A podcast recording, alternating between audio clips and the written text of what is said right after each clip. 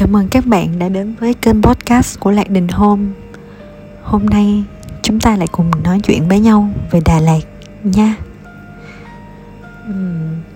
Mình có rất là nhiều kỷ niệm ở Đà Lạt, Nhưng mà có một nơi mà trong lòng mình rất đặc biệt.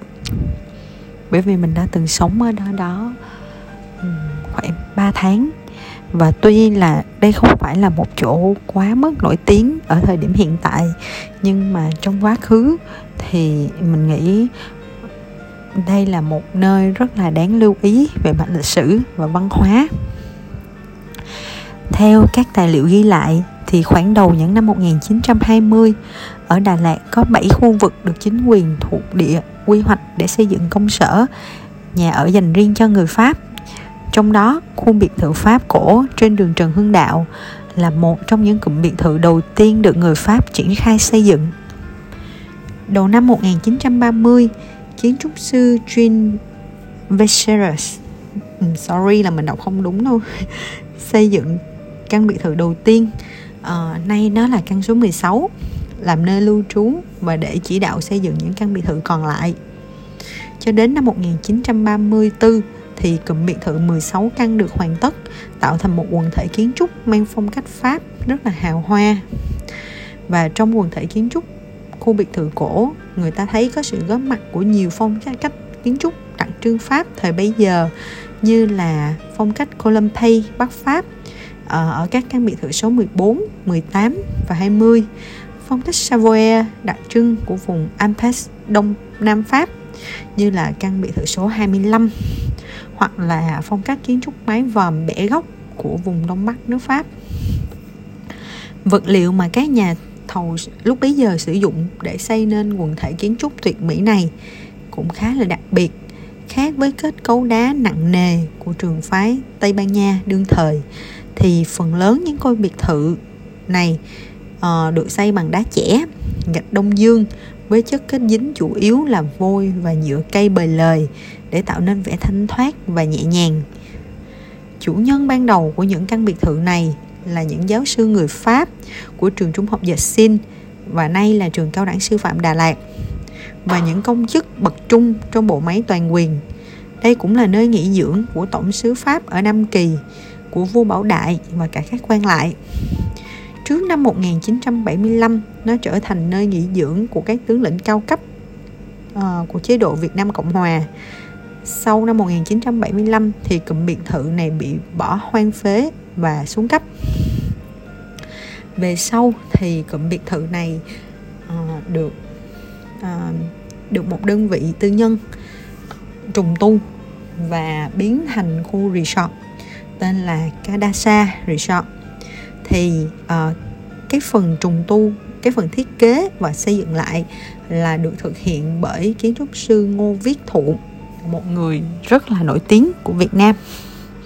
Ông là người đã thiết kế những công trình vô cùng nổi tiếng của Việt Nam ví dụ như là Dinh Độc Lập Viện Đại học Huế Viện Nguyên tử Đà Lạt um, chợ Đà Lạt uh, nhà thờ chính à, nhà thờ chính của tòa phủ Cam và thương xá Tam Đa, khách sạn Majestic và cả trường Đại học Nông nghiệp Thủ Đức. Đều là những công trình kiến trúc mà có những cái dấu ấn rất là đặc biệt. À, nếu mà bạn có quan tâm về kiến trúc thì chỉ cần research về kiến trúc sư Ngô Viết Thụ là sẽ ra rất là nhiều kết quả. Một người Việt Nam rất là tài hoa. Và vào giữa năm 2019 thì mình có một cái um, cơ hội là có một cái thời gian sống ở khu biệt thự trên đường Trần Hưng Đạo này khá lâu. Um, và nơi mình từng ở là căn nhà phụ bằng gỗ nằm ở phía sau biệt thự số 26 căn biệt thự số 26 này là một trong hai căn biệt thự có view đẹp nhất của số của chuỗi 16 căn biệt thự trên đường Trần Hưng Đạo và cũng là nơi mà Phó Thủ tướng Trần Trọng Kim từng sống trong suốt một thời gian dài ở Đà Lạt trước khi ông mất. À, mình có một số cái hình chụp khá là đặc biệt và đẹp về cái căn biệt thự này và mình có từng share ở trên Facebook xong rồi có rất là nhiều người hỏi mình đó là Ồ, cái cái chỗ này có phải là nó rất là xa hay không? Nó phải là ở trong rừng hay không? Tại vì cây rất là lớn rất là rậm rạp và nhìn rất là hoang sơ. Nhưng mà sự thật là không phải. Đường Trần Hưng Đạo là một trong những trục đường lớn nhất ở Đà Lạt và cách chợ Đà Lạt chỉ có khoảng chừng 1,2 km mà thôi. Ờ, nhưng mà bởi vì được quy hoạch từ rất sớm cho nên là những cái cây ở đây rất là to lớn và cái tán xanh của nó có thể phủ mát hết, ngay cả trong mùa hè nóng bức nhất. Bởi vì mình ở đây vào mùa hè, cho nên mình hiểu rất là rõ. Và ngay góc phải của cái căn biệt thự mà mình từng ở là có một cái cây maca lâu đời nhất ở Việt Nam. Và hình như là đến hơn 120 tuổi. Nhưng mà sự thật là mình chưa bao giờ được ăn một cái hạt maca nào ở đây, vì ở đây rất là nhiều sóc và tụi nó rất là khôn ngoan cho nên là lúc nào cũng thu hoạch trước mình hết. À, ở ở cái khuôn viên biệt thự mà mình từng sống á thì có một cái dàn chanh dây mà loại chanh dây cổ của Đà Lạt gọi là trái mát mát. Nó rất là ngọt và rất là thơm khác với cái giống chanh dây vỏ dày mà bây giờ đa số chúng ta đang dùng để làm nước uống. Thì cái giống chanh dây này vỏ mỏng thơm ngọt có thể ăn mà không cần đường luôn cũng khá là hay ho. Mình cảm thấy là cái giống đó thì nó gần với cái passion fruit hơn. Cái kia thì chua quá đối với mình. À, và cái khu biệt thự này thì dù là ở bên trong hiện nay là ừ, cũng đã có những cái chỗ khá là xuống cấp. Một số phòng thì có mùi ẩm mốc bởi vì uh, cái xà nhà ở phía trên đó là làm bằng gỗ thì sau một thời gian dài ở cái vùng đất mà nó có độ ẩm cao giống như Đà Lạt á thì nó sẽ dễ bị bị thấm nước bị thấm cái cái độ ẩm vào á và nó gây mốc trong bên trong luôn á nó bật mốc ở bên trong. Cho nên là rất là khó để xử lý.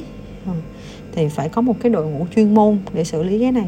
Ngoài ra thì một phần là cái mái ngói ở trên cũng rất là khó để mà uh, duy tu bởi vì uh, hiện tại những cái nhà máy mà sản xuất ngói từ cái thời đó thì hiện tại nhưng bây giờ là họ không có sản xuất nữa. Cho nên là nếu mà muốn trùng tu lại á là phải đặt ngói riêng và lát lại hết. Thì cái kinh phí nó cũng rất là lớn. Cho nên là cái người chủ hiện tại của cái khu biệt thự này chưa có làm được. Cho nên một số chỗ này bị xuống cấp và cũng khá là đáng tiếc. Tuy nhiên bù lại thì um, Kadasa Resort được giữ lại khung cảnh rất đẹp và giữ gìn được một cái nét Đà Lạt hoang sơ hơi lộn xộn nhưng mà lại có một cái vẻ đẹp đặc biệt riêng. Và trong mắt mình thì nơi đây như bị kẹt lại với thời gian mọi thứ cũ trầm và yên ắng đến kỳ lạ căn nhà mà mình ở được làm toàn bộ bằng gỗ tảng lớn bên ngoài, ốp gỗ thông. Tức là cái thân gỗ thông người ta sẽ xẻ ra và để nguyên vỏ gỗ luôn. Xong rồi xử lý móc và ốp lên bên ngoài cái căn nhà để tạo nên cái dáng vẻ cottage, cái dáng vẻ đồng quê của căn nhà. Và dù hơn trăm năm tuổi thì cái căn nhà mình ở là là có hơn 100 năm tuổi rồi ngay cả gạch cũng vẫn là gạch đông dương thời pháp luôn. Và nó vẫn rất là vững chãi không hề dột hay ẩm thấp. Và ở bên trong nhà thì có một cái lò sưởi lớn bằng đá vô cùng đẹp. Ờ, cái lần đầu tiên khi mà mình đến khi mà mình đến nhận cái căn nhà này á thì rất là nhiều người nói với mình là trời ơi sao mà gan quá vậy? Cái khu đó nhìn âm u đáng sợ lắm luôn á. Giống như là nhà ma vậy á. Mà làm sao mà mà dám đến ở như vậy? Nhưng mà mình cũng không biết nữa. Lúc đó khi mà mình nhìn thấy cái căn nhà đó là mình thích ngay lập tức luôn. Mặc dù là nó không khang trang cũng không hề sạch sẽ. Mình đến là mình phải dọn dẹp hết lại toàn bộ bụi bặm rồi uh, cái cái mùi của nhà vệ sinh hay là cái đường thoát nước ở bên ngoài nó không được tốt á nhưng mà khi mà bước vô trong căn nhà đó thì mình cảm thấy một cái sự thoải mái nhẹ nhàng và rất là dễ chịu. Um, ở xung quanh nhà ở toàn bộ xung quanh nhà là những cái khung cửa sổ bằng kính ốp gỗ và cái cách mở là mình chống một cái thanh gỗ lên để mở và kéo xuống. Nó là dạng cửa sổ bật á là kiểu kiểu cửa, cửa sổ hồi xưa lắm rồi. Bây giờ không ai làm cái đó nữa. Vì đóng mở cực khổ mùa mà nó còn không kín nữa. À, nhưng mà ở giữa ở ngay phía bên tay trái ngay giữa nhà thì có một cái lò sưởi cực kỳ rộng. Ờ, cái lò đó ngang chắc phải tầm 2 mét cao là phải một mét rưỡi. Và cái ống thông gió lên phía trên thì ờ, những cái ngày đầu tiên mà ở đây á là trời mưa rất là lớn. Không hiểu sao là ngay ngay mấy hôm đầu tiên mà mình qua ở là trời đã mưa mưa hoài luôn. Chắc là tại vì đó là giữa tháng 6 thì đúng là tháng 6 trời mưa.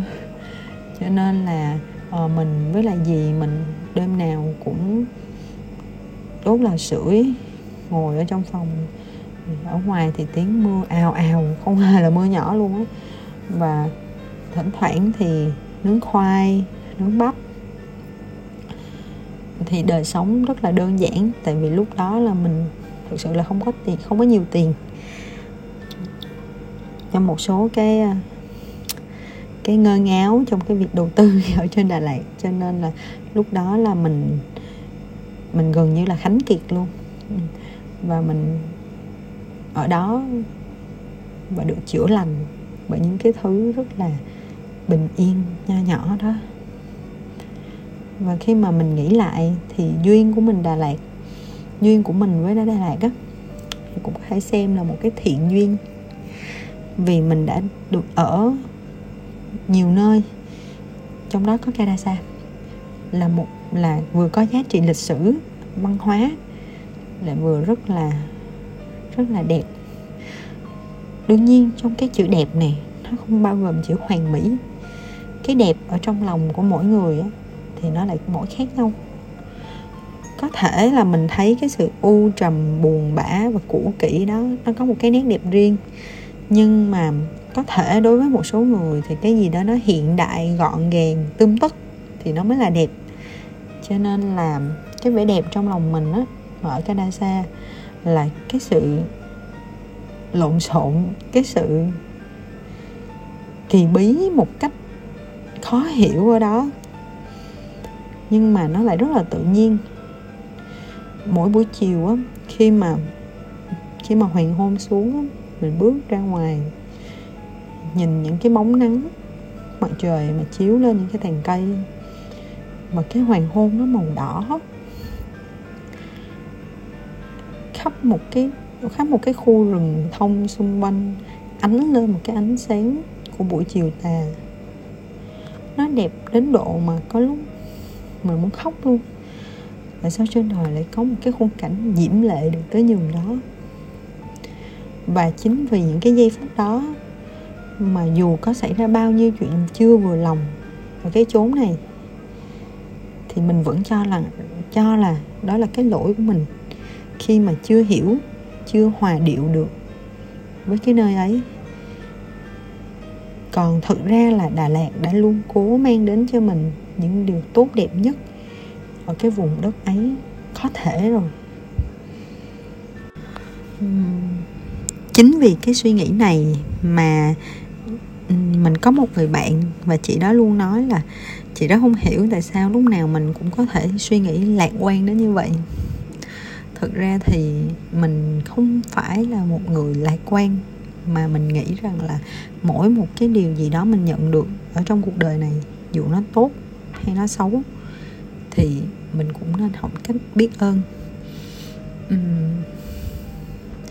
thực ra không hẳn cái gì là tốt hay là xấu, nó chỉ mang tính tương đối ở một cái thời điểm nào đó thôi có đôi khi ở cái thời điểm đó bạn không thích cái việc đã xảy ra với mình nhưng mà vào một cái ngày nào đó, ở sau này bạn sẽ biết ơn vì nó đã xảy ra ở cái thời điểm mà bạn còn chịu đựng được. Mình nghĩ đơn giản như vậy á.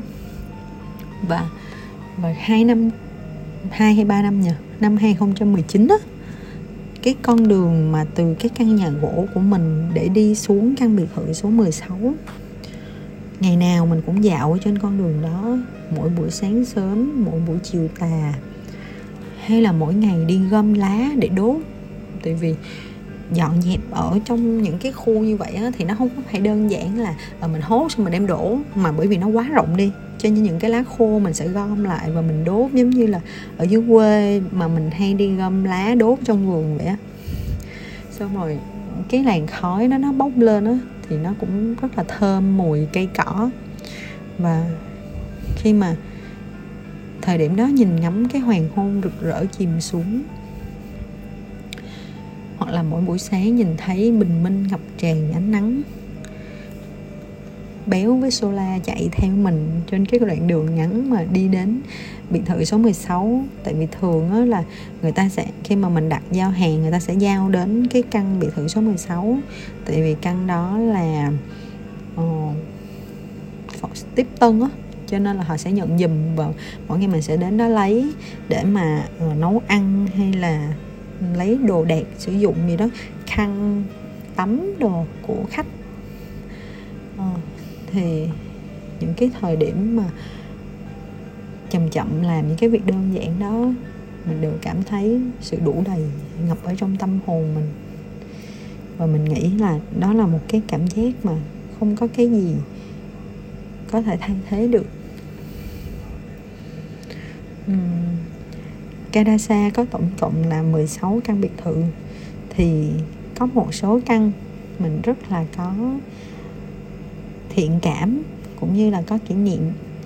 Cho nên là mình sẽ nói về những cái căn biệt thự này ở cái podcast tiếp theo nha. Còn hôm nay chúng ta dừng ở đây và chúc cả nhà ngủ ngon nha.